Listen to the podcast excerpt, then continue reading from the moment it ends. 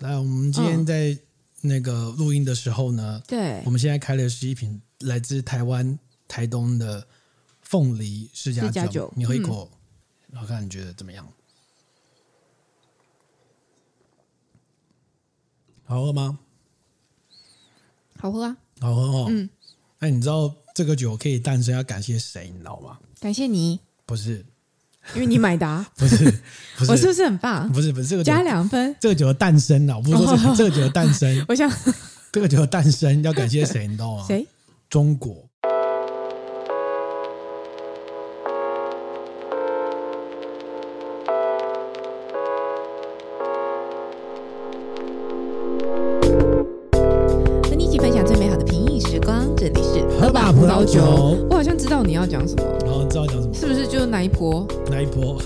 一波？那一波？我们被抵制的那一波？那一波？所以造就了各类的那个凤梨相关的那个农产品衍生物出来，这样子。我们今天要跟大家解释，不是不是不太呃，有接近不太哦，有接近不一样，描述不太一样。OK，我们现在今天录音喝的现场喝的这支是来自台湾台东的凤梨世家酒。嗯，然后我其实现在是听一个。朋友，一个酒商朋友跟我提到，讲到这支酒，就这支酒搭餐范围很广哦啊！可是我们快喝完，我们都没搭餐呢。对，等一下，等一下喝完来吃，对啊。然后，然后酒就已经喝完了，对对对，来不及搭餐。然后，因为我一开始跟他聊到说清酒跟葡萄酒，说清酒比较容易搭餐的问题，然后他就跟我说没有没有，我觉得凤梨释迦酒真的搭餐搭超厉害，这也太。他还去搭日料的时候非常非常搭，不是？但你这也太指定，因为凤梨世家酒它本身这个酒款并呃这个酒类并不是一个很多品相的酒类啊。哎，一支打全部怎么这样？是不是？好，好这这次我们喝，当时喝完之后喝到之后，我印象非常深刻，是因为它那个好像熟的那种青苹果香气。对，好，那你形容像什么？飞雷口香糖。我跟各位讲，就是我觉得我这个形容相当的精准，就是它一开瓶，它的那个香气很浓郁、很奔放，然后闻起来跟喝下去，你就会觉得它就是个飞雷口香糖，就是飞雷口香糖那种很香浓、很甜腻的感觉。但是味道上面并没有那么甜腻啊，我觉得味道上面它酸度还是有起来的，有支撑，所以你不会觉得哇，整个很腻口，然后很湿，很不会，我觉得喝起来还算蛮不错的。嗯，我觉得香气真的很爆棚。我我我也这样跟朋友讲，我也觉得非常像那个小时候很爱吃那个飞雷口香糖，而且还是直接绿色包装那个，可能是青苹果口味之类的。对，但是很多人听完之后反而觉得这支好像不好喝，因为他们的酒好像有点化学味道。但我必须说啦，其实是化学过来模仿真实。的香气，并不是它，啊、并不是它像那个。比如说，我们反过来说，你你闻到真的玫瑰花香，你会觉得好假哦，因为看起来像沐浴乳的味道。但其实那才是我们模仿的那个味道，像肥皂之类的之类的。对对对。它这是有非常那种熟的那种青苹果的香气，是非常奔放的，香气是非常非常浓郁的。对，超级。然后它其实它带有一点，我觉得那个甜度应该是 medium sweet 或是 medium dry 的概中间的概念，就是有一点半糖。的风格是有甜的，嗯，然后但是它酸度非常棒，所以它的香气我觉得可以给到浓郁，然后再有点酸度，喝起来我觉得非常做得非常干净，嗯，非常干净。那我今天就要先跟大家来聊一下这个酒是怎么诞生的。好的，现在讲一下凤梨世家是什么？好的，它不是凤梨。对，我，我一开始会有一点以为说。嗯哎，是凤梨呃，凤梨释迦酒嘛，所以是凤梨跟释迦然后在一起，对，mix 在一起的酒款。凤梨果汁二十趴，然后世家八十趴。对对对对对对对，结果不是，不是，它是一种品种。你看你是不是要喝完了？对，好，这个品种呢，我看你来不及搭餐啊，真的，那再买一瓶。然后呃，先讲凤梨世家哈，凤梨世家其实它是来自于热带美洲的释迦。跟来自于南美洲安第斯山脉的一种水果叫做秘鲁番荔枝杂交出来的一种释迦品种。我每次想到释迦，都只会想到释迦牟尼佛的头。对，它并不是来自印度，它是来自于南美洲。好不好？对不起，我存在很多刻板印象。对，那是华人的称呼，因为长得很像，所以叫释迦。然后，所以它跟凤梨没关系，但是因为它的味道比我们常见那种一颗一颗那种释迦叫做大木释迦更香甜，而且。多一点微微的酸，然后有人觉得吃起来很像凤梨，所以给它叫凤梨释迦。嗯，它有很多称呼哦，譬如说有人叫它旺来世家，旺来，就旺旺旺来那个世家，比较有台味耶。对，然后中部地区的果农叫做蜜世家，那个啊，蜜世家好像蜂蜜的蜜，好像好像好像就有看过哎，那个招牌啊，就是就是凤梨世家，然后南部称为奇美世家。为什么南部就要叫奇美？很像什么喜饼喜饼店的的名字这样子，对。那一般的世家是那种你知道一颗一颗，大家应该看过嘛？哦，剥开就可以吃了嘛。但凤梨世家看起来像一颗心脏，它没有一颗一颗的，哦，是哦，它是心脏的圆锥状。有兴趣大家可以自己去 Google，它是看起来像心脏，然后有一些圆呃，就是刺刺的那个那个那个外皮，就它不是不是剥下来直接吃，它是要剖开吃的哦。对.然后它里面有黑色的籽，那个籽是有毒的，不能吃啊。是哦，哎，哦，很神奇的哈。对哈，嗯、然后呢，这个最早期是从巴西开始种植，因为南美洲的水果嘛，嗯，就是杂交就出现。嗯，然后我们台湾是在一九六五年的时候，从以色列跟澳洲进口的品种来改良。嗯，那一开始这个水果它其实是在夏天的时候种植，嗯，但夏天因为台湾更热，对，所以种种那个采收之后，那个果实会裂开。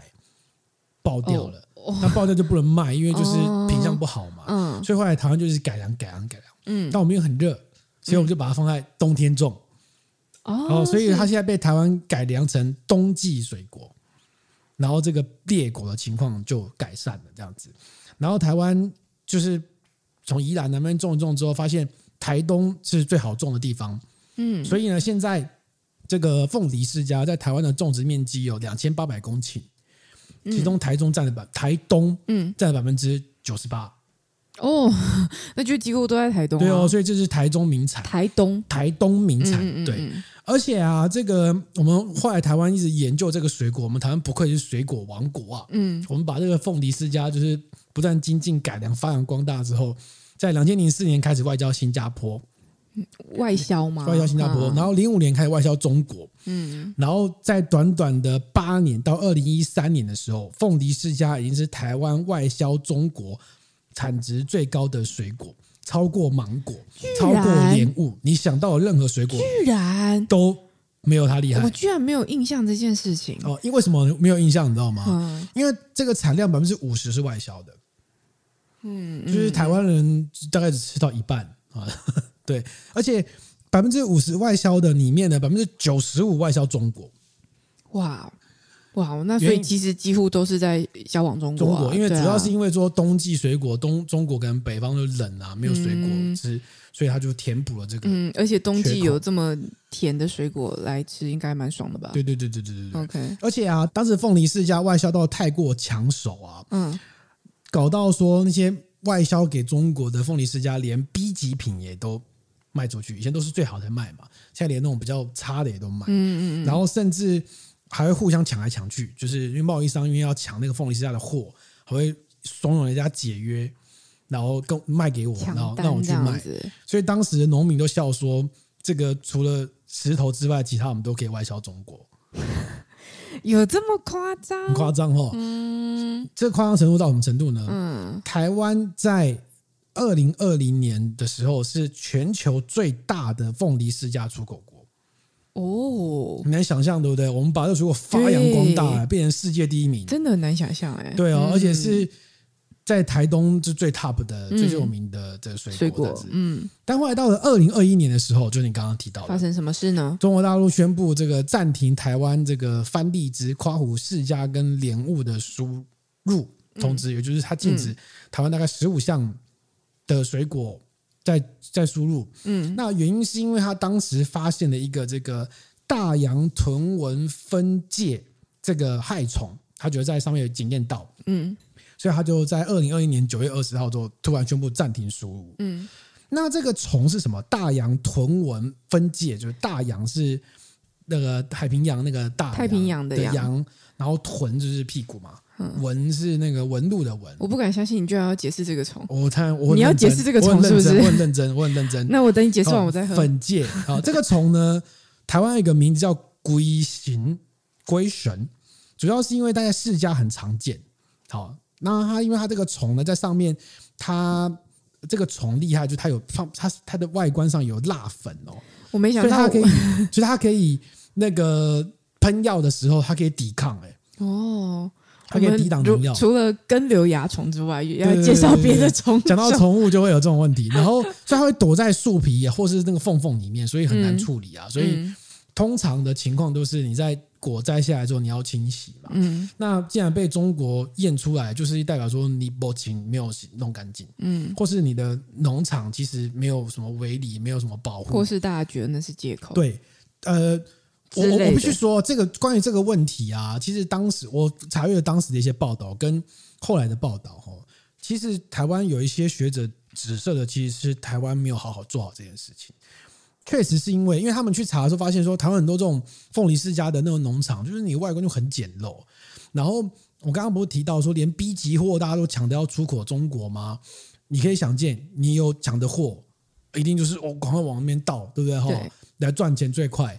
确实品质上是受到一些影响的，所以你不能说完全是无妄之灾啦。因为其实之前我忘记是哪个水果，之前好像也有写过，就不时偶尔过一阵子就会出现这个问题啊，就是他们查验然后查检会发现说台湾的哪个水果，然后上面查到什么虫什么状况，然后就停止。嗯停止出口嘛，嗯、然后我们就是内部就调查什么查的，就发现说哦，对对对，其实真的有这个问题，有真的有对对，然后农民也会讲说啊，对啦，那个其实就是有类似的状况这样子，嗯、的确是。那被在二零二一年九月被中国突然的宣布，主要是突然突然宣布禁止进口之后，你觉得台湾应该怎么做呢？通常就是出不去中国，就是看看其他国家要不要。当然不是啊，其他国家那不是吗？最重要的事情是要做什么事，你知道吗？先骂中国。当然是先唱歌啊！啊，什么意思？凤梨世家被禁止出口到中国之后呢？对，这个台湾就开始进行国内的宣传，所以呢，我们这个农委会就委托了。东升幼幼台大哥哥大姐姐写了一首叫做《台东凤梨世家之歌》，还有凤梨世家来自台，什么鬼？有兴趣的人可以自己上去搜寻。鬼？我觉得这个真的是真的非常好笑的一件事，就是一群大哥哥大姐，然后唱说：“哦，台东凤梨世家。”等等等等，等一下，等一下，等一下，为什么是找幼幼台的大哥大姐姐们？大哥大姐姐们他们的 TA 不是小朋友吗？所以他要鼓励小朋友吃啊，因为世家的食物小朋友比较不容易吃。但是小朋友不会自己去买呀、啊，你不是应该要鼓励大人去买吗？没有，就是幼儿园去买，小朋友要懂得吃嘛。反正我们处理的方式，第一个是先国军采购就好啦，国军采购对，公立幼儿园采购吃太多了，对哈。然后所以当时包括新北耶诞城也有出现呐，然后那个金门不是会配涉及金门人会配高粱吗？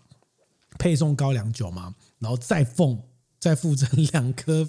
凤凤梨世家，当时的状况变成这个样子。哦，那你看有这么大的量，突然无法外销了，那当然就改做，嗯、除了唱歌之外，就改做产品嘛。嗯嗯。好，然后呢就是这样，我们现在眼前的这个凤梨世家酒就这样诞生了。这款酒叫做三样，样是那个三点水的样，三点水的这个模模样的样的样，荡漾的样。对哈，嗯、这款酒啊，其实。我当时喝到，对它的酒质非常的惊艳，因为它其实就是具备了一些，如果我们以葡萄酒或是以风味评委角度来看，嗯，它具备了很多很迷人的要素，对，然后没有什么瑕疵，嗯，不错，很干净啊，对，它是由农粮署跟中兴大学的一位谢昌卫教授，还有国内的制酒业者去研发出来的。它居然有农粮署的参与，哎，就农粮署，因为它可是过去农粮署参与的蛮多酒，我觉得喝起来。蛮不要这样的、啊，你像你很多那种技转，像像有一些那个，就像那个陈千浩老师那个奶基酒，荔枝奶基酒也是透过农药技转的，对，就是一个媒合的管道。好，我错误的印象。这支酒啊，目前然后，嗯，它目前是有很多台湾很多米其林餐厅有用，包括那个米其林一星的 T 加 T，然后牡丹一 Pony by Paul，还有不是。美其林餐厅，然后但是在台东非常有名的一个餐厅，我我不知道怎么念哈，就叫 Scenario Twenty Four，我知道啊，这家非常非常有名，我知道我知道那家、嗯、都有贩售，还有还有一个一个号称全台湾最难订的餐厅叫什么？飞花落苑，有听过吗？我知道啊，台中那家、啊、对也有也有用也有用。号就是难订，然后呃，好不要讲、啊、OK，哎呀，我不是希望我可以讲吗、啊、？OK，好，那。他，你可以想到说，这个酒就是一定是用卖不 不是卖不出去，就是原本要外销等级的凤梨世家，所以他用的是品质好的最好的，然后日本酵母菌，但是有虫。但我查我查了一下，呃，不有清掉啊，不然这样子 乱讲。它有两层过滤之后，然后再低温熟成。我不知道为什么用日本酵母菌，这个我查不到资料。然后可能当时在研究，可能有一些酿造上的考量这样子。然后因为选用的熟度都很高，你可以想象，原本就是负责外销的。哦，它一喝起来就你很明显感受到那个热带水果的风情。对对。然后，所以它一开始做完的版本之后有两个版本，嗯，是八酒精浓度八 percent 跟十一 percent。嗯。那我们现在喝到的是十一 percent。嗯。那八 percent 的就是残糖会更高一点。我看到喝过的人会说，是哦，比较接近像 Muscat 甜白酒这种概念。这瓶我们喝十一 percent 已经，那我们这十一 percent 比较像是清爽一点的贵腐甜白酒。据描述，我觉得有像，但是没那么甜呐、啊，没有贵腐甜那么甜。对对对，但是但是我觉得已经没有到很清爽了哦。哦，因为酸度，所以我觉得它再冰一点，而且甜甜度也是也不低啊，就再要再冰一点，再冰一点，然后。呃，它的生产它的酒庄叫做嘉农酒庄。对，我刚刚在看，不是萨尔达那个嘉农酒庄。萨尔达中毒 是嘉义的嘉农农民的农，在台东的酒庄去生产这样子哈。然后其实呃，它每年就是十二月到三月嘛，你可以了解它是冬季的水果水果，然后选用这种其实就是当然很多数值啊，我就直接讲，就是基本上就是一个外销等级，我我觉得是这样。外销等级的熟度的水果去酿造，那原本一开始它年产量大概就有三万到五万瓶左右。原本其实只有供餐厅，而且它一开始的模式其实是呃，先在台东当地，像那个神 Real Twenty Four，然后开始供应台东当地嘛。然后后来被一些酒类代理商喝到觉得太好喝了，就就是把它代理商抢下抢下来，然后开始往米其林的餐厅里面去去推销，所以才会很多米其林餐厅在用这支酒。做法很很聪明，很聪明做，但是也酒质够好，你才能够打入米其林餐厅这样子。然后，所以他一开始本来就走餐厅路线，没有零售，然后现在开始慢慢才有零售的通路的量，就是大家可以上网去查零售的那个状况这样子。然后也获得很多这个米其林餐厅的推荐，包括呃，像我们那个以前前强玉龙吟侍酒师 Johnny 张洪亮老师，他也有提到说，哎，这支酒的热带水果的风味啊，然后它的酸度呈现的立体感，其实蛮不错的。那我很好奇，他们既然就是说它搭餐范围很广，那建议的搭餐的范围到底是什么呢？嗯、因为它其实我觉得甜度算算算中等偏高吗？我觉得甜甜感蛮明显的，甜度不会，通常不会这样子，哦、就甜或不甜。但是甜没有，就甜感蛮明显的啊。嗯，甜感确实蛮明显的，所以确实有人拿它来做甜点、甜，甜点的调酒。哦，对对对，有一些酒吧呢，就有一些酒吧有来订，有就是有些酒吧有订，有一点接近做甜点的调酒，也是有的，也是有的。但我觉得有点可惜，因为这支酒其实也也没有到非常便宜，一支酒要一千二左右，嗯，没有到非常便宜，但是我觉得酒质相当好，嗯。然后再加上一些台湾价值，其实我觉得很不错。呃，喜欢带有甜感的酒的人一定会喜欢，或是喜欢香气爆棚的，嗯，或喜欢香气爆棚的。它确实是有一些释迦或是凤梨的味道在里面，确实是有的。喜欢穆斯卡，然后格乌兹塔明娜这种的，我觉得一定重，一定重。它比格乌兹塔明娜再轻一点，没有那么重，但它比穆斯卡再重一点。会吗？格子塔米娜其实还更重一点，在酒体上，但是香香气，然后整个那个感受，然后又甜。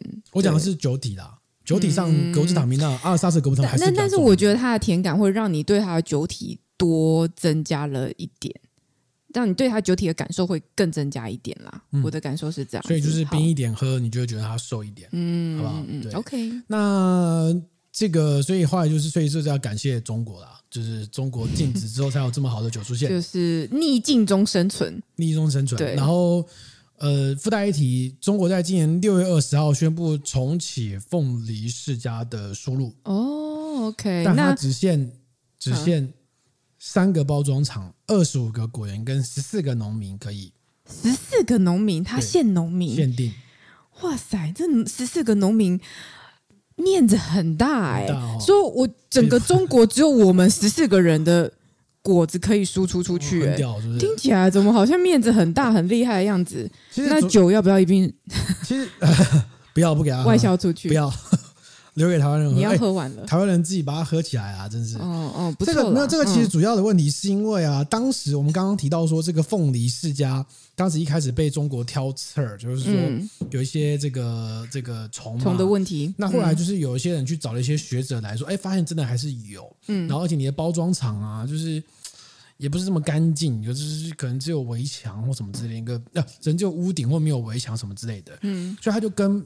部分的这个包装厂，包括就是这次允许这三家包装厂，嗯，合作重新分区改良你的动线，然后去彻底清除上面的这个虫，然后再去跟中国递交这个、嗯、OK 申请书才恢复的。但我觉得有时候这反而是一个让我们农业农产品，呃。成长的一个契机啦，就是说大家一定会面临到一些阻碍跟困难，然后我们又去做调整，然后更精进，更精进之后，搞不好或许我们不是只有外销靠中国，我们也有机会把我们产品提升之后再外销到其他的邻近国家。嗯嗯、所以，嗯、呃，有时候阻力就是一个助力啦，这样子，跟人生一样。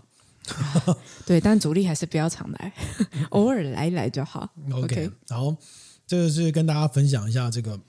来自于台东的嘉农酒庄的山样凤梨世家酒，有兴趣可以去试试看。推推，嗯，okay、好。那第二个我们要跟大家分享的话题是，小妖最近很有感，就是博爱座。我觉得好有趣哦，就是没有哎，我很意外这个博爱座的议题引发热议，因为博爱座你不觉得就像所谓的月经文？虽然我讲月经文，一定有些人会歧视，你知道讲月经文也是一个政治不正确的说法。OK，不能说月经文是不是？对呀、啊，因为月经本身是带女性的，你知道这很复杂。我现在没有讨论这个事情，好不好？我今天没有讨论这个事情，好。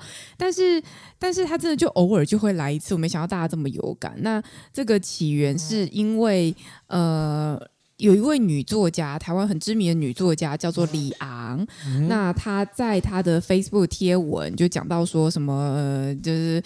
嗯，台北捷运的女学生不让坐，还是巴拉巴拉之类的，然后就拍拍下照片，然后贴文，然后去讲这个事情，然后就引发了热议，然后媒体报道了两三天这样子，两天三天左右这样，那大家就是一样，就引起了这个呃各种讨论。我们刚刚就我跟振宇哥开录前就来讲，我们就说啊，这是台湾最容易引起这个各种热议，就是应该怎么讲？热议话题。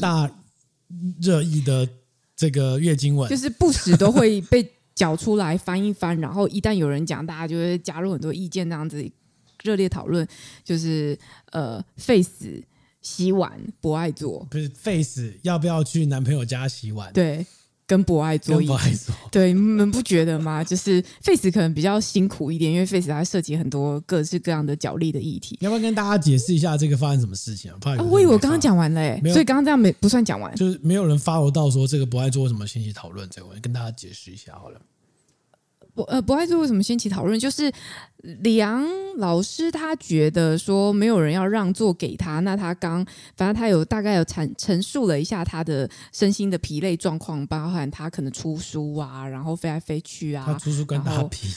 反正他就是讲他，他其实很累，而且他是一个年、嗯、年逾七十的长者，啊、所以七十岁了，好像大概是吧。所以就是大家应该要有这样子的礼让的心情吧。但是他觉得坐在座位上面的，坐在博爱座，我们说博爱座或者是优先席嘛，哦，他就哦对，现在叫优先席，其实叫优先席，对啊。好，然后他说，但坐在优先席上面的人也没有要礼让他的意思，他还开口询问对方有没有要礼让他，对方说哦，我我我也很累，或者是我需要之类的，所以、嗯、那他就有点不开心。那当然，此贴文一出，就引发了各方的论战，觉得说，哦，又又是博爱做议题嘛，博爱做议题不死就会被翻出来讲，你们不觉得吗？对，而且重点是他在贴文中很大言不惭的直接点名台北市长蒋万安。哦，对，他还去，他还去 take 蒋万安要回应这样，哎、嗯，对，然后口气很大，但是我们必须说李阳，李阳是李阳是什么人？李阳是他谁啊？很知名的女作家，年纪。怎么？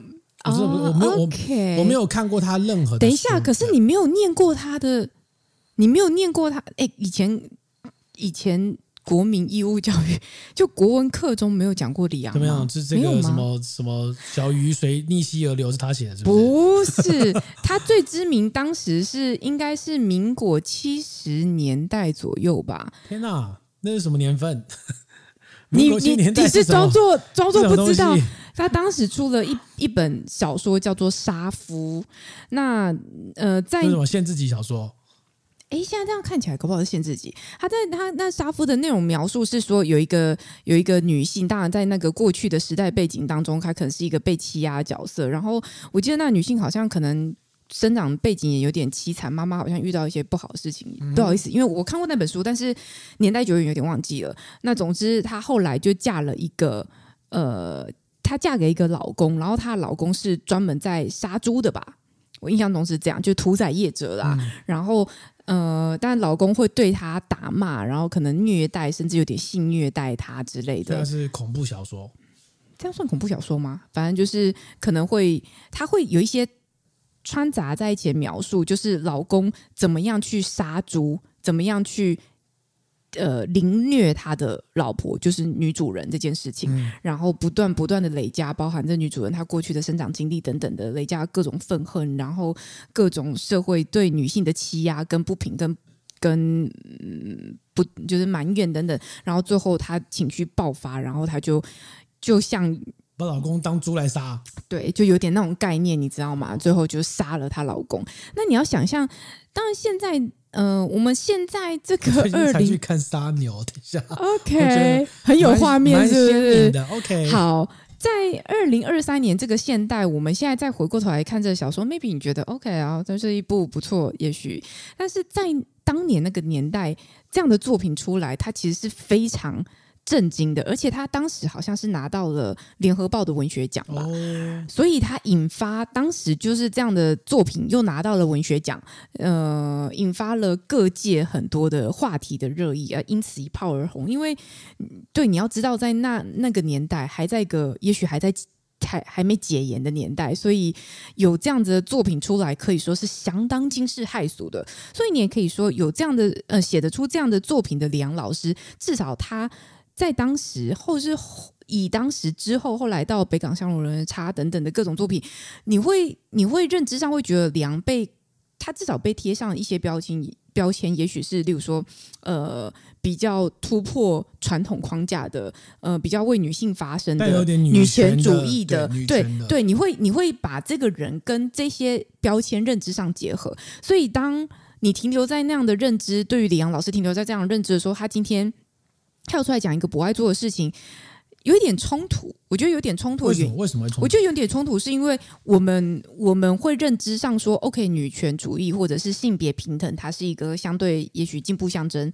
那博爱做的这个概念，如果如果李阳老师他的那个角度，你你觉得看起来像是又在用长者说教的方式的话，他看起来不会是一个进步的。概念吧，你觉得以前它是一个反威权反，有一点啊，我以我个人的理解上，我会觉得那有点冲突，是因为他过去曾经是一个这么样的，对你说反威权，然后反，也许有点反传统，在他的那个年代的这样子看起来像是进步象征的样貌，然后你今天再又回过头来，你今天回过头来讲这个呃不爱做的事情，看起来你有点倒退。有点走回头路，我会这样理解，我会这样理解哦，所以我觉得，呃，可能引起一些争议。那当然，我相信更多人去回应这个问题，其实不见得是因为李阳老师他的标签或什么干嘛，纯粹就是因为他是一个名人啦，然后他要点名讲完，他点名讲完，你知道问题会变更复杂，因为政治议题啦，什么什么话题啦，所以整个事情掺杂在一起，然后他大概就延上了吧，这样子。嗯，嗯，那你有什么看法呢？因为你常常在搭捷运。哦哦，我跟我跟大家分享一下，就是我觉得我对我长期在搭捷运，然后我真的从来没有在捷运上面看到有长者去骂坐在博爱座上面的人。我比较常看到的情况是，有人主动让位给长者，然后。呃，即便他做的不是不爱做，对，即便他做的不是不爱做，不管是不是不爱做，有人主动让位给长者，然后大概一半一半，一半的长者会欣然接受说啊，谢谢你，谢谢你，然后另外一半的长者会说啊，不用不用不用，我我我下一站就要到了，我下一站就要下去了啊，不用不用不用不用这样子，其实也不是所有长者都呃蛮就是需要别人让位等等之类。那我自己本身是呃我。一样，在北捷上面，我真的也不太会去做博爱座。我也是那一群，就是当位置很满的时候，只剩下博爱座空，然后空在那边嘛。我也飞到不得已，我不会去做博爱座。我以前跟阿基师聊过这个问题，为什么会是跟阿基师聊、啊？因为有一次就是采访他的时候，不知道跟他聊到什么，他主动提了这个想法，就是他也不会做博爱座。你们的采访好深入哦，不是因为不是我阿基是一个是一个很会聊天的人，就他、啊、我知道我知道他他，他也不会做不爱做，OK，因为他也害怕被别人指点点，而且他是名人呢、欸，万一他坐上去了。其实阿基斯年纪也不小了，他坐上去，万一被他拍个照上脸书，说阿基斯做不爱做，类似他也觉得他无法承受。OK，对对对，所以某种程度上，阿基斯这个多年前的讲法，蛮蛮符合台湾社会的一个很奇怪的情况，是不爱做这件事情坐上去是需要一点勇气的，不管你不管你几岁，不管你年轻或长者，都需要一点勇气。他对，很奇怪。那那我好奇问一下振宇哥，你平常会做博爱做吗？我平常是会做的，我没看过你做博爱做。有的，有的，真的、哦、我会做博爱做，但但但有其他位置选择的时候，呃，有其他位置选择的时候，我会优先选择非博爱做。然后呃，但当看起来都没有位置，应该这样讲，我觉得应该这样讲，应该这样讲，就是说，呃，当空位很多的时候，我会选择一般座位。嗯、是，当一般座位都有人坐，而没有人站着的时候，嗯，我会选择坐不爱坐。哦，没有人站着，没有人站的时候。然后我最、嗯、我最最常误坐的位置就是其实是公车，因为我在搭公车，因为很少搭公车。啊啊、我搭公车的时候，你会发现公车在后面上车的那个位置的前面两排或者四个位置都是不爱坐。对，公车，嗯、哦呃，它的那个不爱坐的设计的位置其实就是最临近出口的位置。对，但是我还是会坐。而且公车的不爱坐它很常没有颜色标示。哦，它其实有写，只是没有没有没有没有分颜色啊。对，它很常没有颜色标示，它很常做法其实是小小的贴纸，嗯，然后贴在侧边，所以是你当你坐进去的时候发现，发现哦，这是不爱座，啊，但你已经坐进去你就尴尬，可能以后起来也怪，就算了，可能以后要装电流啊，就坐上去没年龄太久被电到，然后就站起来。哦，有一个国家有类似的做法，okay, 你知道吗？我对不爱座的想法想法是这样，就是呃，以前小时候啊。就是还在当高中生的时候，我也上我上课是要通勤转两班公车的。OK，然后那个时候因为通勤时间有点长，所以那个那个有位置坐，常常会是一个赶快恶补这个到学校要早要早上要考试的那个、嗯、那个要看书的地方。嗯，然后或是下班的下课的时候也会坐，那都有碰到一些老人跟你一起移动嘛。是，然后司机有时候人太多，司机就会说，司机就会对车内广播说：“哎。”有没有要让座的？前面的让座给一下老人家好不好？这就直接广播哦，金牌哦，对，然后那那有些有些人会站起来，有些人还是不会。就是那时候刚开始最有名就嘛装睡，好吗？哦，没听到，对哈，对学生最有名的嘛，对哈。然后大家都一起议论说，哦，明明看很健康，那边装睡啊。然后后来后来过几年之后，就会讨论说啊，他们念书很辛苦啦，啊、对，女学生女生生理期呀，对啊，对啊，怎么样？就是各种开始这种讨论会出现。然后我记得我那时候好像有不知道有写文投诉过媒体，还是讨论过这个问题。在学生的时候，对，但是应该没有见报。我刚刚为了讨论这个话题，我还去查了一下。OK，我记得我当时的主张是：是我觉得博爱座应该存在在每个人的心中，不然你就会变成是只有做博爱座的人应该让位吗？没有啊，对啊，你做一般座位的人，其实你也应该让位。所以你特别标示那个位置是没有意义的。对。呃、嗯，我们今天讲的结论是不是？对，而且而且反过来说，为什么我会做不爱做？原因是因为我觉得就一样那个空间，如果我真的有需求，我想做的话，我就应该做。不然你放在那边空间大，不是很奇怪，不是吗？嗯嗯嗯。那但是我做了不爱做之后，如果有人，比如说通常这种明显辨识标签哦，拄着拐杖，或是孕妇牵小朋友，或是白发苍苍的人，你就会主动让座嘛？好像被坐在不爱座位置上的人会被赋予一个。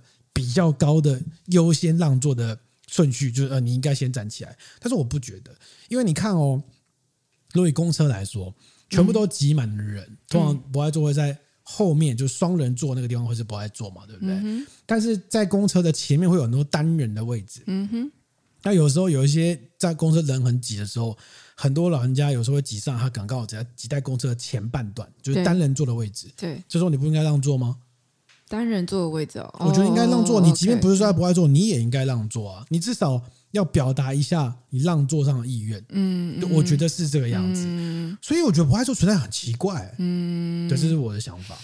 好，我我觉得我们可以先大概来讲一下不爱坐这这件事情啦。据说不爱坐它的来源是来自于北欧，他们。早期在推这个无障碍设施的概念去衍生出来的。嗯、然后台湾不爱座的起源大概是在什么？也是民国七十几年左右，又是一个跟李昂小说同时代的东西吗？这是一个凑巧，呃，他说当时是因为这样子，那个时候是因为发生蛮多的老人搭公车之后摔伤的状态，哦，就是很多人可能就是站着，啊不小心就摔出去，然后就是身体的那个控制能力的问题，所以那时候是台北市政府开始做，他们就先是司机的问题吧。I don't know，反正就是他们先在那个台北市政府，呃，台北市政府开始做，他们就规划在公车上面去设博爱座，然后去倡导这个制度这样子，然后陆续就是延伸到各个交通设施，就是大众就是运输工具都开始做嘛，给行动不便或者是需要的人去去使用这样子。嗯，然后大概是呃，他说民国，我上网查了一下，在民国九十六年的时候，北捷他们开始发行什么？博爱识别贴纸啊，给有需要使用博爱座的人使用，有一点对对对对，就好奇有多少人会去索取？不知道，因为大概就是有点像是后来，其实没过多久，在一百零一年的时候，他们就开始发那个好运熊掌，好运熊掌一直到好运熊掌一直到现在都还有。OK，但是好运熊掌其实我偶尔在北捷上面会看到，但是说真的，可能有一些孕妇们，她们也不是很明显，就是它别的地方其实不是很明显，有时候你不会看到。我有时候是坐在椅子上，然后坐坐。可能过好一阵子才发现，哎哎哎，这个人身上有胸章或什么之类的。哦，对，有时候不明显，那有时候是他可能前期孕肚也不是很明显呐、啊，或者是 寻宝游戏啊，或者是其实你有听过那种被让座的女生，结果她根本没怀孕吗？真的有啊，所以那很尴尬，就是哎让座给他，结果人家我莫名其妙被让座，我有曾经被长辈让座，你知道吗？哦、真的假的？哎，对不起，我不是因为怀孕的关系，我好像当时是因为看起来很脸色苍白，对，很累，然后我好像当时是脚扭伤还干嘛，脚就包了一包，啊就是、对对对，然后我我有被长辈让座过，就是就是，你有做吗？我有做啊，他都让给我，我当然就做，有什么关系？我我看起来的确是需要，事实上我真的也需要了。好，那不管，那反正就是呃，因为为什么现在我们的就是你看到很多交通工具都会设置。这个不爱座问题，它其实好像是来自于那个身心障碍者权益保障法的身权法，对的这个这个内容。那它内容其实有规定说，你就是要设置一定比例的。呃，优先席啦，它其实概念是优先席，嗯、并不是博爱，但我们早期就是习惯称它博爱了嘛。所以近期就是好像去年吧，去年就是立院他们就有在讨论，就是说他们要删除这个条文里面的内容，因为原本内容是说要针对老弱妇孺这件事情，那他们要把它改掉，改成就是针对呃。或其他或有其他实际需求者，嗯，因为他就是一直在倡导说，呃，你可能搭北捷，你如果在北捷上面搭，我不知道高捷或中捷有没有，那大家捷运我们在北捷上面会看到，还会有一些宣传海报会跟你讲说，呃，他可能有需要，只是你不知道，他就一直跟你讲这个概念，就是大家不要去呃抨击或猎污那些坐在博爱座上面的人。嗯，但我要说，我真的觉得这件事情啊。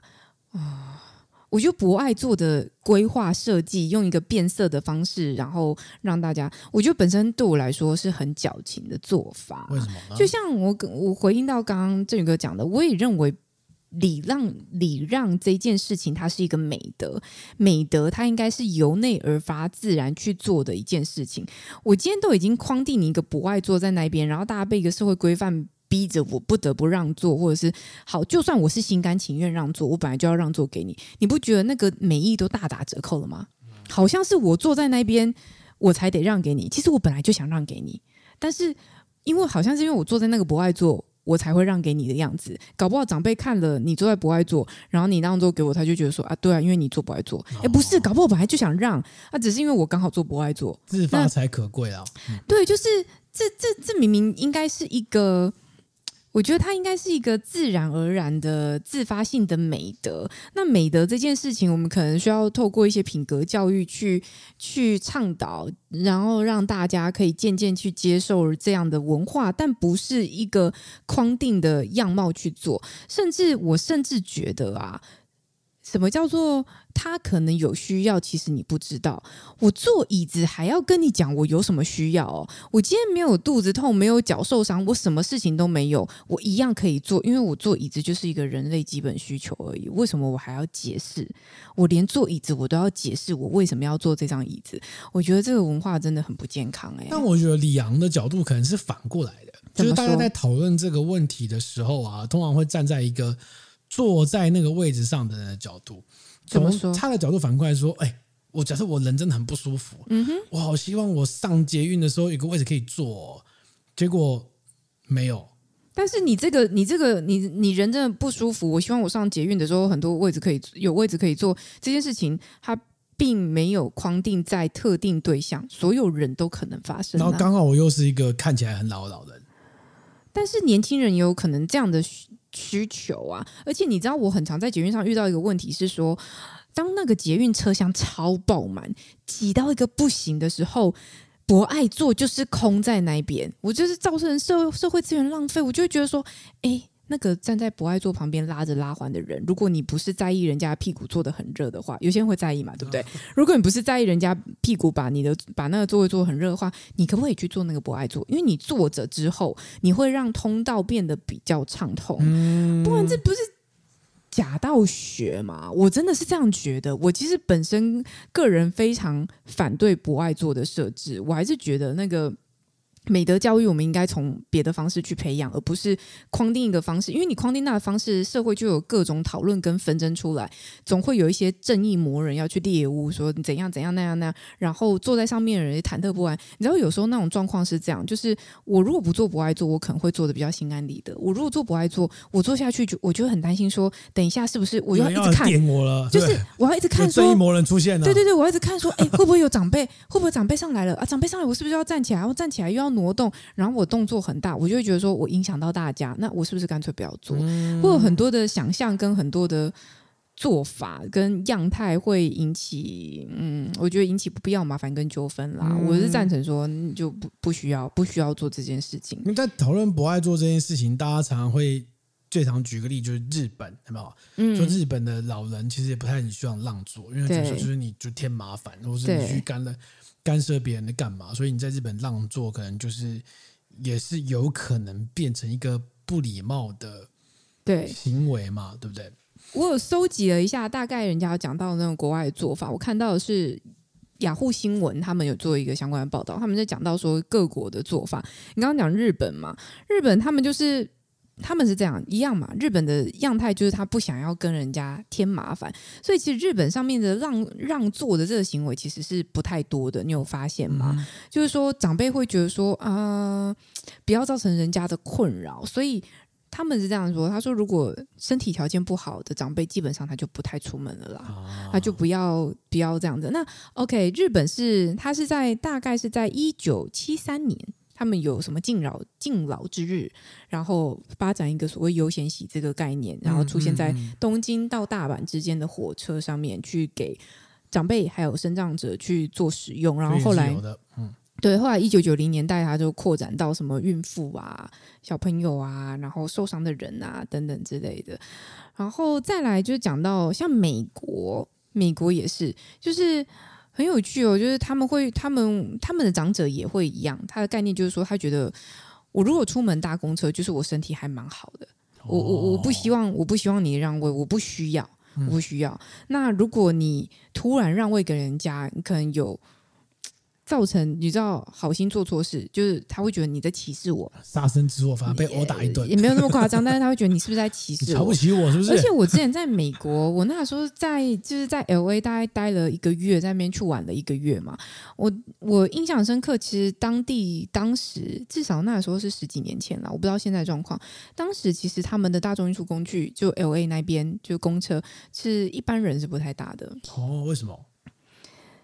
他们的他们跟我讲的理解是这样哈，我强调一下，我就是当地当地的华人跟我的解释状况是这样，他们他们会他们会觉得说那个大众运输工具，因为在 LA 多半你都是开车啦，嗯、你多半应该你都有交通工具会移动比较方便，所以你搭大众运输工具可能多半是一些对社会低下阶层的人。黑人，嗯、你看就是底层歧视黑人等等的，所以你搭公车是有危险的。如果你跟、哦、你在 LA，你跟人家说你要去搭公车，大家可能会替你捏把冷汗，说你确定你要去哪边搭？你要到哪里？还是我载你一程？落国家、欸。嗯，我我不知道现在有没有好一点。然后再讲一下南韩好了，南韩你知道，南韩是一个长幼有序，真的吗？我以为他们会互相推挤、欸。哎哎哎，很多人说你在韩国就是撞到人不会，人家不会给你道歉。嗯、我之前在韩国玩的时候，的确有一点这种感受，嗯、但他们会，反正很多说法，有人说他们觉得兄弟。对之类的，但是他们很重视长幼有序这件事情，所以让位是必须的，而且必须这件事情，哦、如果你遇到长辈你还没有让的话，你可能就会被骂，被骂个狗血淋头，也有杀身之祸。有，而且他们有一件事情，我觉得超级妙，我就查了一下过去的新闻。在去年九月的时候，光州的地铁，嗯、光州光州事件发生，对对对对对，他们剽悍的地方，他们做了一件什么事情，你知道吗？他们在博爱座上面设置了一个紫外线感测器措施，你知道他要干嘛吗？很好笑，他就是说，如果因为他那个博爱座就是设定给孕妇，如果你一般人坐上去，不要说是不是孕妇，反正就是只要有人坐上去，它就会自动去侦测。你是不是孕妇？怎么侦测啊？这？不知道，不知道紫外线感测，然后它会自动语音广播跟你讲说，嗯、如果你没有怀孕的话，请你让座。是跟里面待人里面的那个肚子里面的小孩对话？没有啊，他就是在现场就车厢内广播啊！天哪，超荒谬吧？你不觉得？坐上去应该可以啊？就有些人会觉得说，哎，我不知道你那个紫外线感测到底是怎么感测的啊？哦、如果有知道，听众欢迎留言给我们。对，我也想知道为什么、欸？不知道，然后所以当然就是也会引起，哦、可能需要引进台湾，真的不用吧？你这个很夸张。然后对啊，然后像是我看一下哦。德国，德国其实也一样，就是大家，我觉得可能欧美调比较接近嘛，他们就是比较少会让座啦。让长辈会觉得说，啊，我出门走动就是表示我自己可以做我自己的行动负责，也不需要被别人添麻烦，也不需要给别人添麻烦这样子。所以大部分的。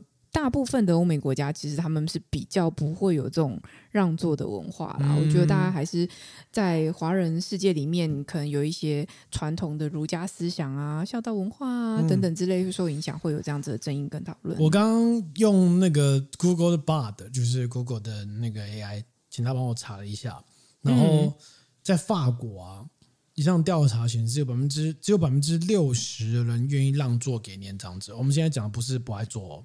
是一般的座位，嗯哼，百分之六十人愿意让座。那原因是因为法国年轻人认为自己也有权利坐着。对啊，哦，我觉得担心也被指责歧视，嗯，然后也担心年长者可能不愿意接受让座。而且我之前也曾经问过一件事情，我在我的 Facebook 上面问问大家，因为我本身没有没有生小孩，然后我发现很多人会让座给小孩、嗯、儿童，不是不是抱着 baby 的。可以牵着的，对对，可以牵着他，可以自己跑那种，不是抱着 baby 的大人哦。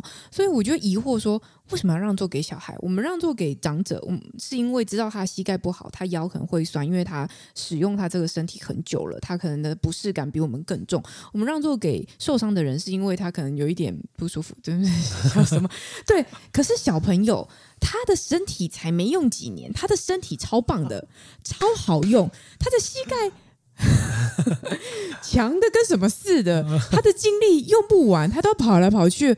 为什么要让座给小朋友？为什么让座给儿童？我不懂，我完全不懂这逻辑。所以我当时在脸书上面提出这样疑惑，然后有生养小孩的身边的朋友就跟我讲，他说因为小孩子可能状态比较不稳定，那也有可能他骨骼发育还没完全，然后他不容易掌握，所以当他在晃动的车厢当中，他更容易跌倒或受伤啦。所以要会让座给小孩这样。那我觉得那个小孩这样定义来说，应该有一个限度吧。如果国小学童应该不用让吧？国小哎、欸，国小状态很好吧？他的膝盖、他的腰、他全身上下状态比我好啊，要让吗？没有，就是对，我觉得这有很多的讨论啦。对，但人类还是用一个比较快速的判断方式，因为我无法知道你到底膝盖、腰到底好到什么程度，或者不好到什么程度，所以就从你的头发颜色、你的身高、你看起来年龄来判断你是不是一个。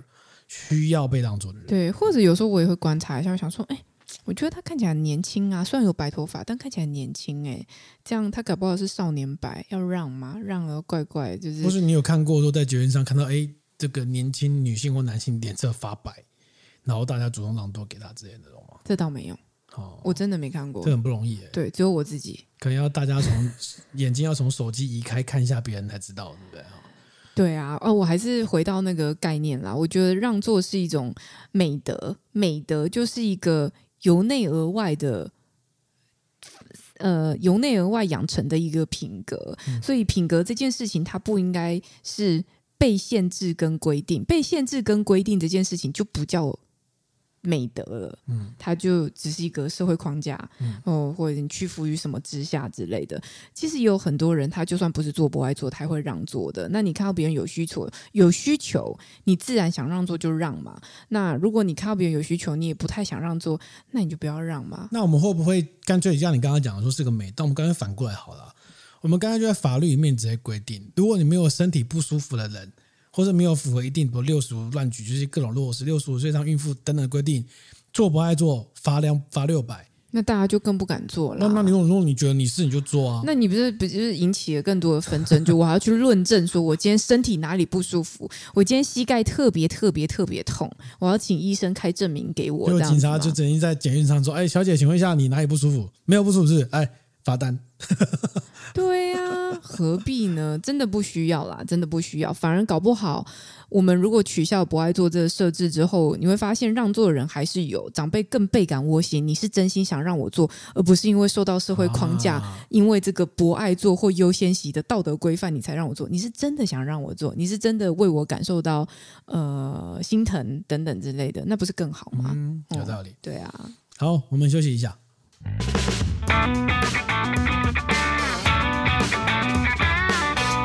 上个礼拜我们临时加入一集 SP 啊，对，这 SP 叫做席兰，对不起，我是记者，对，对唔住啊，我会改一，然然后然后。然后 结果。在 YouTube 上引起了非常热烈的讨论，意外耶！原来大家对这题这么有兴趣。早知道我们就一直讲媒体就好了，讲记者记者背后啊，采访幕后啊，有兴趣的可以听上一集，这样子流量真的蛮蛮蛮多的啊。干嘛干嘛一直做跑酒这么辛苦？对，真的。还是你们真的很有兴趣？我觉得在这个话题上来我们这个 YouTube 这边留言的人都还蛮认真在留的，不错，而且我也蛮认真在回的。我先讲一下我。看完的看法好了，看完大家的留留言的看法，的看法，我觉得有一些讨论，我觉得很有趣的点就是，呃，很多人大家对新闻有很多的不满，然后大家对于新闻这件事的认知，他们也觉得很模糊，嗯，然后甚至有些人觉得说，应该要有一个那个机制机制来管理，比如说记者应该考照，或是说考证照、考证考执照之类的哦。然后近近期甚至有人在那个公民政策联署平台哦，就是联署说改善媒体乱象，先从记者开始，呼吁要设立记者考照制度，要倡议联署。有趣有趣，这个联署过了，这联署如果达到五千的话，就是政府机关要回应。有趣有趣，虽然我不知道现在是谁要回应。对啊，大概就是说。因为现在新闻媒体乱象嘛，所以就是说什么小时候不读书，长大当记者啊，负面观感啊，所以应该报道事实啊。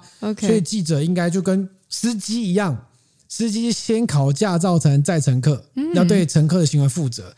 所以记者也应该要为这个东西负责，所以应该要先考照。嗯。这件事情，哎，其实蛮多记者的招募是有招考的啦。啊，招考，但不是考照，是媒体，不是考照，这是媒媒体自己招考。但有一些招考，其实我觉得蛮难的。哎，就就是面试啊。对，没没有对，哎，对面试，但是很多是大规模的笔试的招考。我是我是招考进中国时报的。对啊，所以他有一些考试其实是很不容易。我那时候还有笔试跟面试。对啊，让你分析社会议题。对啊，对啊，对啊，像像我之前有考过啊。我记得我那一年进中时的那个面试。笔试题目是问你说，对于呃学者上节目嗯当名嘴的看法哦，啊你写什么？你还记得吗？忘记了，OK，忘记了，好，对啊。那我必须说了哈，我觉得对于媒体来说是不行，原因是因为什么东西不行？不能用考照的方式啊，原因因为考照这件事情代表说你这个执执照是由国家发放的，嗯，但记者他正是。要负责监督政府。哎，事实上，考照这件事很有趣哦。我们国家曾经实施过这个东西，你知道吗？我们国家曾经实施过叫《新闻记者法》。哎，很有趣，我真的不知道。不知道哦，哦这个法呢，更有趣的点是，它是在民国三十二年的时候公布，好早哦。对，但它只实施了两年之后就被政府再公告暂缓实施，原因是什么？不知道。嗯、然后直到民国九十三年废止。所以也就是说，它只实施了两年，OK，但它持续了大概六十年的时间都没有实施过，OK。然后这个法就明显就是，知道吗？民国初年就已经是国民政府好像还没来台湾嘛，民国三十几年的事情，嗯。然后当时这个就规定说，哎，要当记者哈，要用申请的，嗯，要来申请，嗯，好，那有几个资格？它有五个资格哦。哦，很很有趣，五个资格。第一个资格说，你必须要是教育部认可的大学新闻系或新闻专科学校毕业的人哦。好，这就他与他限定职业，你只能念新闻系才能当记者。那完蛋了，我不是新闻，我是大传的。OK，然后再是呃，如果你是在教育部认可的大学独立学院是念。文学、教育、社会、政治、经济或法律学科毕业的人也可以当记者啊！那我是，恭喜你，谢谢，获得资格了。第三个资格是你曾经在大学里面担任前述的学科的教授一年以上。谁当教授还当记者啊？就是做新闻教授或是这个文学教育教授，你可以申请来当记者哎。跟律师概念很像。没有没有，在那个年代，在那个年代，身为记者是光宗耀祖的时刻。我跟各位说一下，嗯、我跟我过去曾经的经验是这样：跟国内某民营航空公司的高层吃饭，嗯哼，因为民营航空那几家嘛，你们自己乱猜啊。嗯、然后那某高层他曾经当时在餐叙时席间跟呃，因为他当时是跟媒体记者们吃饭。所以在场都是就是媒体从业人员这样子，就是记者背景出身的人这样，嗯、然后跟大家闲聊，就开玩笑，他就说：“哎呀，在我们那个年代，你知道考考进某某某报是一件光宗耀祖的事情。我当年也有去考，可惜就没考上。哦、我们内心都在帮他鼓掌，恭喜你没考上，哦、不然你现在就跟我们一样苦哈哈。你现在在。”这个民营航空公司，这不是很棒吗？你知道，大家都是这样的心情。OK，前阵子好像看其他的那个新闻记者同业们，他们也是有在讲到这个事情，一样也是在别的产业里面有人讲到，就说我们当年真的是想考记者都考不上啊！嗯，恭喜你没考上。嗯、OK，然后这个刚还没讲完，这个记者呢，他还有四有四五个条件嘛。第四个条件是你是在高中毕业，然后但你曾经执行过新闻记者职务两年以上。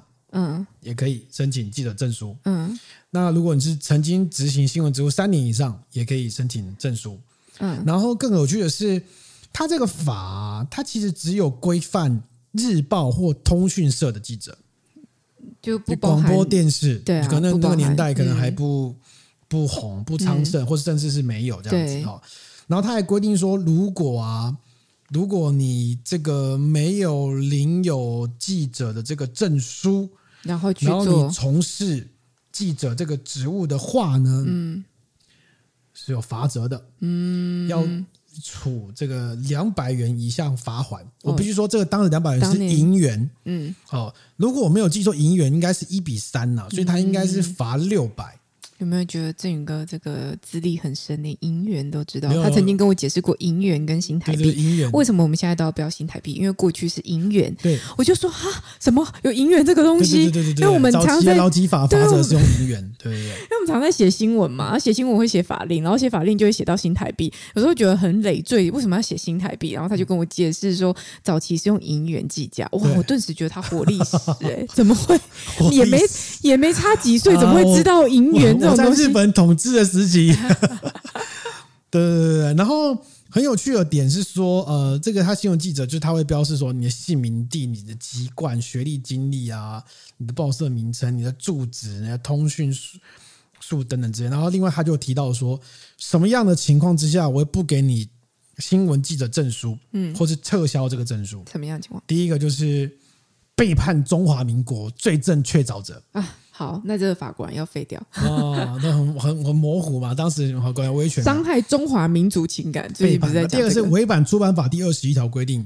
或有贪污或诈欺行为被判徒刑者。嗯。第三个是禁制产，然后第五个褫夺公权，或是你被新闻记者工会除名，因为他要求你一定要加入新闻记者工会，或是国内没有住所的人也会被撤销证书哦，真的，你没有地方住哎、欸，所以街友不行，街友不能当记者。对哦，然后他的地方提到说，你这个新新闻记者于法律认许的范围之内可以自由发表言论，这是入法的哦。哦，你发表言论是要有法律规范的，但又说新闻记者不得违反国策、不利于国家或民族的言论。哦，你看来了民族。这个是不是框很大啊？果然是一个旧的法令啦。所以我现在念念出来，大家是不是觉得哎，很像，就是对岸地区的法律，对，很像，对不对？它确实是在中国实习，这是告诉你说，在这个定义里面，如果你有发，如果你有发证书或发执照，决定谁可以当，谁不能当，而这个东西，如果你是用国家的方式来控制的话，那你就很有可能国家对于不利的言论就把你。撤掉，搞不好中国现在有这个法，我是不晓得。但是我之前曾经在搭飞机的时候，呃。呃，我飞机的座位旁边是一个中国人，他又跟我搭聊，然后他当时又跟我聊天，聊到说：“哎、啊，你你是做什么工作？”我跟他说：“我是做记者。”哇，他一听肃然起敬，我知道是哇，记者。然后我就说：“怎么了？记者在台湾你知道不是很受欢迎？”他说：“没有，在我们那边记者你知道是老师很厉害的，嗯、然后就是社会地位相当崇高的。”对，讲的我都想过去了。对，我妈我妈在看那个，我妈在看那个大陆剧，有一次在跟她看，然后。那个大陆剧是个时装剧，然后那个时装剧演了一个女儿，那个女儿就是原本好像是可以考一个很好的工作，但她背着她妈妈去当记者。我当时看说，这个国家没有新闻自由，哎，这个为什么会变成一个这个好像要偷偷摸摸去追求一个职业？那后来我看到应该是端传媒，他曾经有一个报道去谈到说，呃，中国的记者。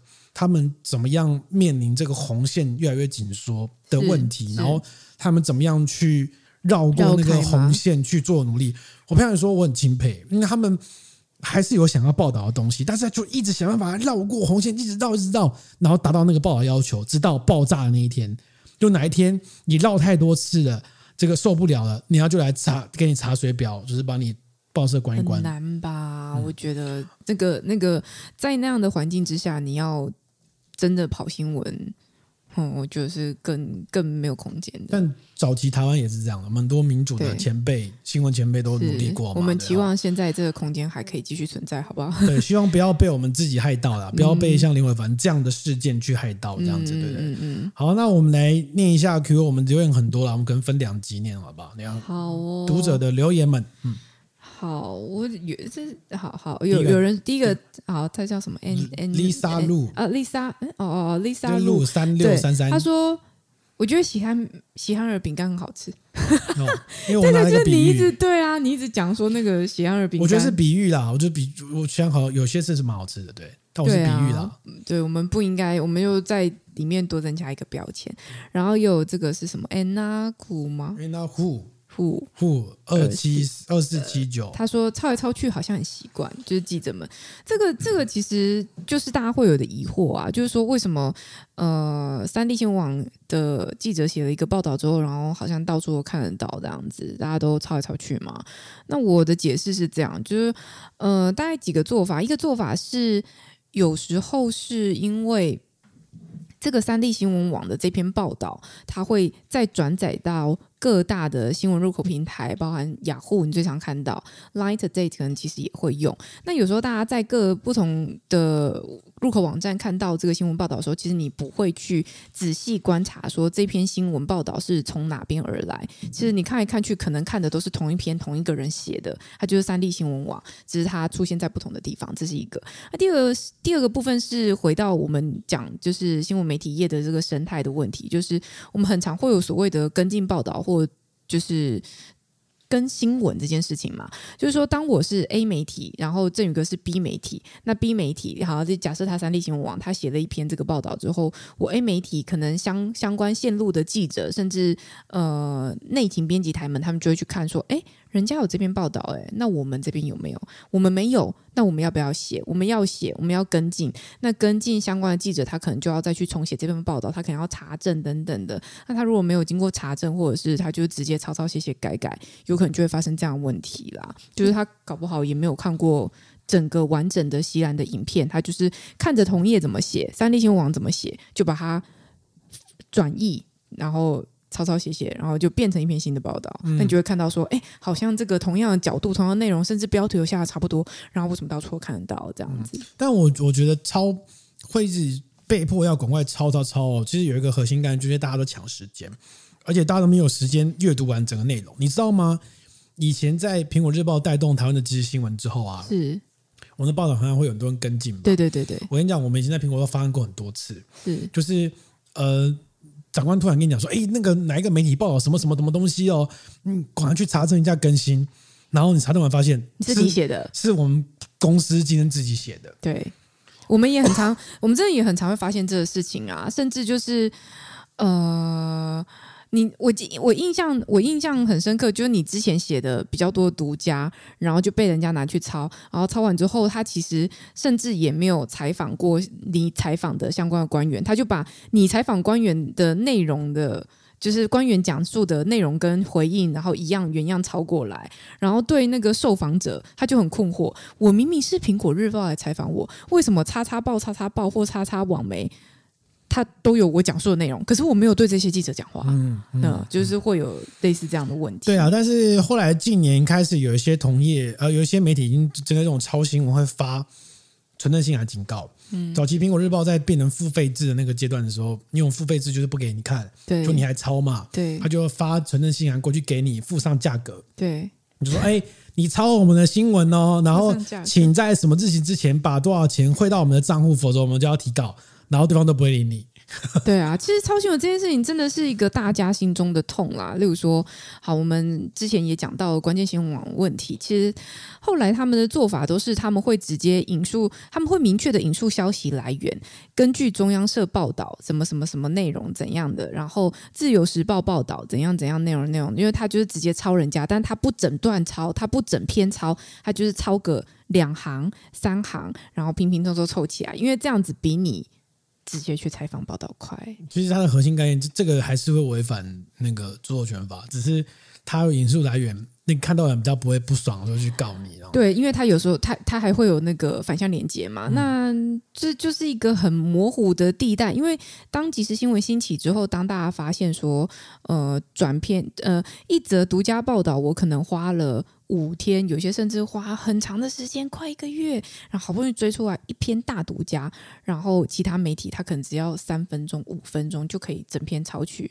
那整篇抄去，有时候引述消息来源，其他媒体就告他，就是你抄我报道。好，那我就引述消息来源可不可以？我就说根据叉叉媒体报道有这篇新闻，我连查证都不用查证，反正我引述消息来源，啊、就造成这样的乱象。那其实对于记者本身其实也是很伤的，因为如果我。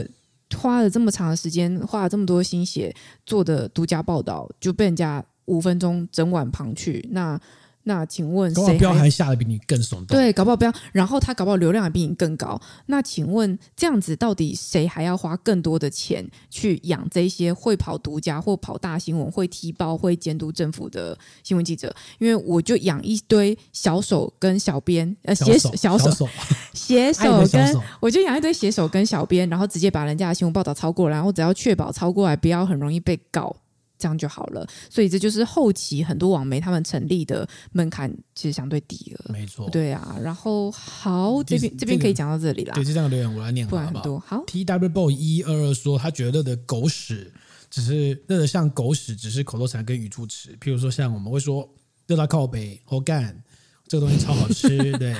所以不需要特别拿来做文章，你觉得呢？我觉得蛮蛮接近的。我就是啊，其实我们上一集有讲到，就是这这没什么好讲，而且他那一篇主要对他在讲说他会一直被拍什么干嘛，所以他觉得嗯有点困扰。嗯，就这只是一个小点，天气只是一个小点。对，然后下一篇这个 user 巴拉巴拉巴拉这个很长的代码哦，我复出去，他说、嗯、你不是没没那篇那个回复就、哦 okay, 对，他说我觉得我认为台湾记者是有老鼠屎。并不是大家都觉得很糟糕，但是啊、并不大家都很糟糕，但偏偏这些老鼠屎的文章很容易出现在大众的面前，然后再加上短视频就 short 的问题，他用视频，就是中国大陆的用法，对，他习惯，然后他觉得大多数人都越来越难接受长篇大论的文章，会喜欢更简短的说明或更劲爆的内容等等，但他认为说不需要做简短劲爆的内容，也不需要像某些老鼠屎一样扭曲。捏造事实。他认为记者对于真相要有一定的执着，因为大多数的大众辨别能力不能够分辨清楚。然后他说是因为政治乱象跟老鼠新闻而不想观看新闻的年轻人。对，呃，我我。我有时候，我有时候会开玩笑这样讲，就是说，为什么记者这个职业他特别容易被批判？当然，我觉得媒体第四权，他监督的力量，还有他的社会责任，这件事情是无可厚非，就是呃，这是这是一定要做的事情，就是他必须有这样子的责任跟义务在。那另外一个部分是因为这个职业它本身的成果是摊在大众底下的，例如说，我今天我今天是阿妖师。我炒了一盘 菜，我炒一盘菜炒得很难吃。其实大家不一定会知道，也许只有 Google 商家会知道，或里面不小心多了一个蟑螂脚，可能只有生气的人会知道。他也不一定会去 po 文，po 文可能也只有在小小地方扩散。就是记者职业这个这个工作，它本身的成果就是要摊在大众底下的，而且它甚至要扩散得很远，这是扩散很远这件事情是它本身这个成果的特性之一。所以，当所有人都在看的时候，所有人都会觉得他有权利去发声跟说话，但并不是所有人都理解这个新闻产制的过程跟状态。但他不一定需要理解，可是你知道，一人。吐一个口水都可以淹死人嘛？就是当他不清楚这个新闻产生的状况，他有很多阴谋论跟想象去说啊，这个一定就是这样，那个一定是这样，记者又在造谣、带风向，什么什么什么的。哇，我觉得我曾经在 PTT 上面看过蛮多新闻的报道，然后大家转述嘛，然后大家转述就会有一些想法，然后大家不是很常会讲说，哦，我那一天梦到怎样怎样什么什么，所以是什么什么，那大家就会相信嘛。那曾经有篇有过一篇报道，好像跟政治有关的吧，然后我有点忘记那个细节，但我印象中好像跟连胜文有关，可是我真的忘记内容，不好意思。反正那篇新闻报道的出来的状态呢，呃，因为我我认识写新闻报道的人，然后我当时知道那个发生状况，所以我完全清楚它背后发生的逻辑跟原因。因为梦到是假的。对，当那篇文章上 PTT 之后，然后 PTT 下面又有人回了一大篇，说我那天梦到什么什么什么之类。他写的逻辑非常之通顺，然后那篇大概就有一点接近子报，然后所有人就说啊、哦，你知道太多了吧之类，然后大家就相信，然后媒体又再再转译一次这件事情，说哦，有人梦到什么什么，就是就是大家影射可能是什么状况。我跟你说，那完全都是错的跟假的，那完全就是一个想象。这个梦到这件事情，他不用负任何的责任，脱罪脱罪了，嗯，对，而且对啊，就是他完全是杜撰。他真的是杜撰，因为我知道那个过程。那有时候甚至是其自己的报道在 PT 上面，那有人去指涉，那有一些推文，他其实讲的很模糊说，啊记者不意外，记者怎样怎样。我觉得那些就算了。当你特别杜撰一大篇以假乱真的东西的时候，其实他全部都基于他的。想象跟湖州，我觉得这件事情蛮糟糕的。可是你根本无法杜绝，而且大众还会相信这个人讲才是真的，记者讲的是谎话，因为大家不相信记者，大家不相信媒体，但相信梦到这样子。对，但是大家相信梦到，所以呃，我觉得当大家站在这样的论述去谈的时候，这整件事情会变得很麻烦，那真相更难以理清了。可是这媒体当然也有一些责任在，就是我们怎么样。让大众对我们的信度降低到这样的程度，以至于他要去相信一个 nobody 的。没有，我我觉得，我觉得西兰的影片有个出发点，就是大家会骂，但是对媒体报道内容，你还是会相信，这是最奇怪的。这不就是很像算命吗？就是当我听到我想听的，我就相信；我不我不想听的，我就不相信了。哦，我我会觉得大家看媒体的样貌，但哎，不是大家看媒体，应该说。大家在阅读新闻的样貌比较会像是这个样子。我看到这个时候，我我想信相信的时候，我就会相信；我不相信的时候，我就觉得这是阴谋论。嗯，那就是这这件事情就很困难了。好，嗯，下一个留言，这个是 user blah blah blah 哈，他说：“我跟你保证会，三明治的老板们一定会让他们小孩从小就看三明治长大，否则就政治不正确了。”哦，这个是在讲到他在回应这宇哥讲到说，嗯、呃，你们。如果媒体的从业人员他都自己他自己报道内容都很糟的话，他会给他的小孩看吗？代表说他有看完呢、欸，他有听完我们的节目，我在最后才讲的。对，好，但我我讲真的啦，我觉得，嗯，我觉得不会，我觉得不会。这个三明治的老板们应该都是把他小孩送到国外去了。我，哦、呃，对，但是我这个部分我，我我跟我跟振宇哥的看法不一样，我觉得会，我觉得会，觉得会哦，我觉得会啊，我觉得我觉得会生产垃圾。呃，你觉得那个新闻是垃圾，但生产的人大部分人他不会觉得是垃圾，因为每个人都相信自己做的事情是对的，是真的，是好的，就跟。就跟做销售的人，他会相信自己产品是不错的，否则他很难推出去嘛。你自己都觉得糟糟的，你很难推出去。所以，我觉得大部分的人对于自己产制的内容是有一个骄傲感的，并不是真的是他就不敢让人家看，不敢让小人小孩知道，不敢让家人知道，不会。我但会让老板会让自己的小孩去看吗？但是他爱看不看啊，让他自己去做选择。我觉得老板根本没有想那么多。新闻老板他要做媒体是另外的。另外思考跟考量啊，嗯、对啊。然后下一个有点是林拼菜，他说林大记者根本不止断章取义，还无中生有造假讯息、造假资讯。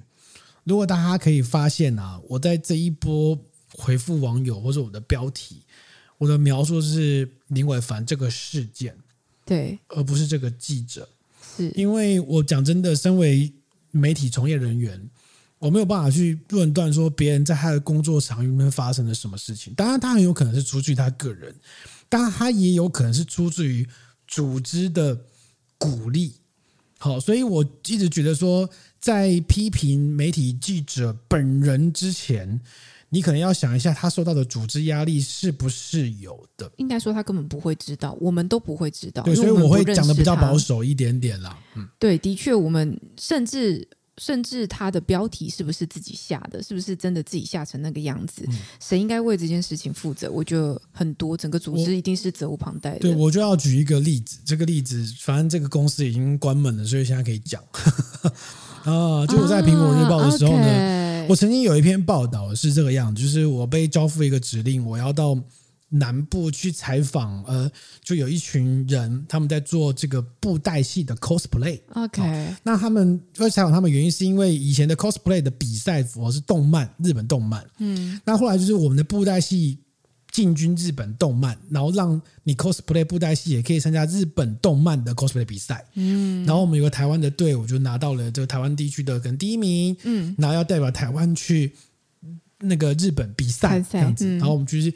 拍摄他们 cosplay 的状况，对，那场非常辛苦，因为我们事先先访问，聊完一轮之后，后来带了我跟两位摄影同事记者跑去高雄，然后去采访他们，然后他们还访问完还化妆，就是非常认真的打扮，整整还要拉 要要贴脸，要把脸贴得很瘦，戴头套，哦、然后穿着这样的衣服开车，我们跟他去一个地方，然后去他们演一些 cosplay 的戏，这样子，其实这方面是蛮付出蛮高的。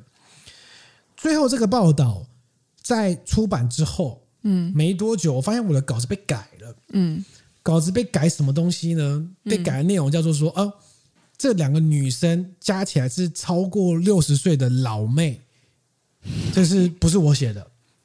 又说这两个女生看起来皮肤不是很好，sorry，这不是我写的。然后又说这两个人呢，看起来渡边在一般的时候在上班族情况看起来完全不像 cosplay 的人，这句也不是我写的。我刚刚描述这三句都是事后的公司高层看了我返回来的影片跟照片之后自己加注的内容。OK，好不好笑？我刚刚讲的很好笑吧？什么叫加起来六十岁的老妹？你在讲什么？皮肤好不好是你可以论断的嘛？当然我知道他们可化妆看起来就是皮肤就是。正常的状况，但是可能就偏差。但我但我你报道不会这样写。但这里不是这则报道的重点，啊，对。然后再说这些 cosplay 的人呢，他们平常变上班族的时候，完全看起来不像 cosplay 的人，这更荒谬。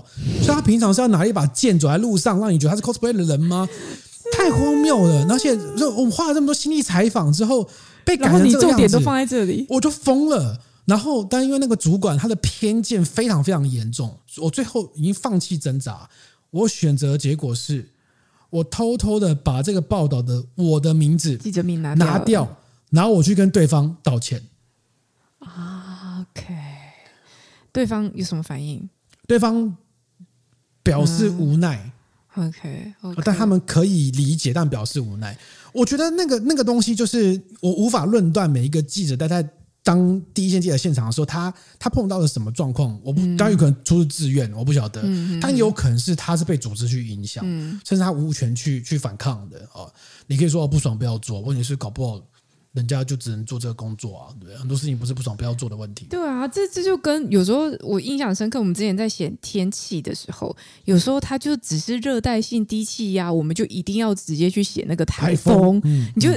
嗯它就是热带性低气压，它还没变成台风嘛？嗯、那有时候台风根本路径还不明确，它可能要过三五天，三五天，三五天有点久了，可能再近一点，就是才会进来。然后你已经内勤主管们已经开始跟你讨论，它是。穿心台还是什么什么台，他一定要下那些很耸动的标题。他们要毁灭了。对对对，那你要哦，你要去对抗抗抗争这件事情，其实很困难。但你也可以理解说，呃，报社的立场跟想法，因为那个东西下了，就是有人看嘛。我印象很深刻，就是那用字遣词的事情。我以前大学在念书的时候念传播嘛，那那一阵子刚好发生一个新闻事件，就叫做陈冠希的那个。呃，影片外流的事件嘛，对对对。然后当时我的我们的教传播理论相关的老师，他就一直在讲，他就说，他就批评媒体用字这件事情，他就说，呃，媒体现在一直在讲不雅照、不雅照、不雅照外流、不雅照影片外流。他说什么叫做不雅？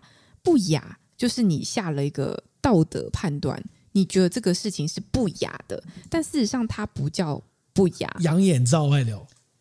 养眼，你也下了价值判断，你觉得很好看，我觉得你在 me too 人家。他说我们应该用私密照就好，哦、因为私密照是一个中性的词、就是他的他拍他可能拍到生殖器或什么干嘛，那他我们可以理解说这是一个私密的影片。嗯、但你说它是一个不雅，请问到底雅不雅？是你怎么样去做价值判断？嗯、但是媒体都下不雅，所以他当时用了这样子的案例来跟我们警醒说。你不要去做这样的事情，但是说真的，我们当然理解。但是你进入组织，然后你开始运作的时候，很多东西，嗯，你要对抗的事情很多，然后你要一直抱持着这样的意识去反思这件事情，也会很困难。有时候我们也会做错事情，我们也会去检讨说，这个东西这样子下价值判断可以吗？劳基法修恶，我可以说它是修恶吗？嗯、所以。有很多的考量跟复杂的想法在里面，但他最后呈现出来的结果，不管是个人的记者本身的，或是经过组织改造的，但都呈现在大众面前，然后这就挨骂。嗯，对啊，有时候觉得也是蛮为难的啦。OK，嗯，好，下一个留言是 Sunrain 五二零，他说他很认同好新闻光营养是不够的，还要好看才行，就跟推广素食一样，就说你在说什么吃素环保啊、健康啊、积功德，效果都很有限。还不如那些致力把素食变得美味的厨师推广来的有用。然后他说：“不要责怪观众为什么只看娱乐性强的新闻，因为追逐娱乐是人类的天性，就跟追逐一样，追逐美食一样。媒体应该要努力让好新闻也能够同样好看才行。与其抱气抱怨自习七七都是收集记者辛苦整理，呃，收集整理记者。”辛苦跑新闻的懒人包，还不如反省一下，为什么同样的素材，那可以做的有营养，又让观众爱看，你们的好新闻却干巴巴，让人看不下去。嗯，我的想法是对啊，就是他把同样的素材做的又营养又好，又能让观众好看，但营养是别人给的。呃，是，但是对啦，我觉得一半一半啦。就我们也有讨讨论到，振宇哥也一直很很很强调的一件事情，就是我们要怎么样去强化这个包装，怎么样让这盘菜看起来。我也很希望啊，最好把每个新闻都拍成漂亮的戏剧。对，但它会涉及各种可能成本的问题啊，等等之类。然后另外一个部分是，我觉得乐听众真的也是一个问题啦。我就我就讲一个案例，我以前在电视台的时候啊。我们不时的，就是一阵一阵就会去进行所谓的国际新闻比例要不要拉高这件事情的讨论。Uh huh, uh huh. 然后当不时真的这个也是万冠年月经文哎，真的是。哦，刚刚我们三大月经文应该讲这个媒体国际没有没有，大家 呃大部分的阅听众他会觉得是台湾的媒体的选材有问题嘛？Uh huh. 可是我跟各位说，就是嗯。呃电视台的新闻的播报，每一则的新闻的内容都会有每一则单则的收视率。我们一直都在看他那个单则的收视率的状态，嗯，然后当我们又在开始又有人提出讨论说啊，我们因因为新闻自律啦，大家都新闻人的自觉啊，说啊，我们要不要增加这国际新闻比例什么什么之类的时候，就会有比较资深的老前辈跳出来跟你讲说，有啦，做过了，我们曾经在哪一年的时候，我们曾经在哪一个整点的时候，把那个国际新闻比例从多少拉高到多少，结果怎样，收视率就掉，收视率就掉，我们立刻从第几名掉到第几名，掉很惨，所以。过做了一阵子之后，我们就又拉回来。嗯，所以当然，那收视率挂帅，它就会导致这个问题。群众想要看娱乐性更高的、更有趣的、跟自己更切身相关的等等的议题，那呃，商业媒体的取向就会一直迎合着群众的口味去。去去偏好去走啊，嗯、所以所以有时候这这件事情真的很很困难，不然就是大家都去看公司。但我觉得现在现在现在来看这个状况，应该是反过来的，就是为什么大众媒体做国际新闻会收视率会掉？原因是因为你做成了分众媒体。那反过来说，你做的那分众媒体搞不好现在会红，因为你做大众媒体是很、嗯、我我什么都要有，政治、娱乐、新闻、体育、教育，通通都要有。但你只做国际新闻或国际新闻拉高，对，他看来就是做了一个分众。那这个分众虽然看起来数量会减少，但搞不好值就是那个乐听众的那个始终度会提升，他可能粘着度会很高。对，这也其实是我们后期一直在讨论问题，就是。当大众媒体它面临了这个百花齐放的自媒体时代的时候，它是不是要更细致的去做分众？它反而可以更抓住它的 TA 呢？你想看娱乐，全部都跑去看娱乐嘛？啊，我想看国际的，都跑去看国际嘛？我就是有这一群人呐、啊，就是有这一群的乐听众，我们满足他的需求，那同时又是我们觉得应该要做的事情嘛？嗯、所以分众的这这个方式就变得很重要。那事实上的确。很多自媒体、小媒体，他们在做的都是分众的事情啊，然后他贴抓的牢牢的，那就是大家互利共生都是好事。所以这个这个就会涉及到整个嗯整个媒体组织运作的考量啊等等的很多复杂的原因。好，我们最后一个留言，今天时间有限啊，我们的这个这个人是 Molo ND 二七七一，他说节目做得很好哦，讨论话题也很有深度跟专业，女生也很可爱，订阅了支持你们。哎呦，怎么会觉得很可爱呢？那天明明看起来蛮愤怒的，不会吗？因为就是我们有一些，我们有一些这个，因为这个议题毕竟跟我们两个都算蛮切身相关，然后我们有一些观点上面的不同，所以我们就会嗯有一些讨论跟拉锯。这样子，我说次数跟别人讲说，哦，你不觉得那一集我们？聊起来很剑拔弩张吗？有一点嘛，有没有？嗯，很尖锐嘛，对啊，对啊。好，还没念完，留我们之后再念啦。谢谢大家的回馈，也希望大家可能有更多的想法跟议题都可以回馈给我们。搞不好我们大家如果有兴趣知道更多跟新闻媒体记者有关的事情，搞不好我们真的可以好好来讲一讲。其实很多人不知道新闻怎么产制的啊，对啊，不然我为什么那天要去讲？那个新闻媒体跟发言人的课，哦、就是其实大家知不知道啊、哦？原来新闻是这样啊、哦！原来会面临这些，对，就是大家有一些心酸血泪，也许大家就可以相互体谅，或者是对新闻媒体的信度可以再拉高一些些。毕竟很多人还是站在第一线，很努力的在做这些事情啦。嗯，好，那我们今天这里就到这边了。好，你现在收听的是喝吧葡萄酒的 Podcast，它是买了一瓶很好喝的酒的赠予哦，它是很可爱哦，然后吸引到有人订阅的小妖。如果你喜欢我们 Podcast，欢迎到 Apple Podcast 和五星好评。你也可以到呃 Facebook、IG、YouTube 去看更多跟葡萄酒还有我们相关讯息。然后你可以写信给我们，我们信箱是 y at tipsy dot me。y at tipsy with the me。哎，还是信箱给你念啊，每次都念错啊。好，就这样，我们下礼拜见，拜拜。拜拜。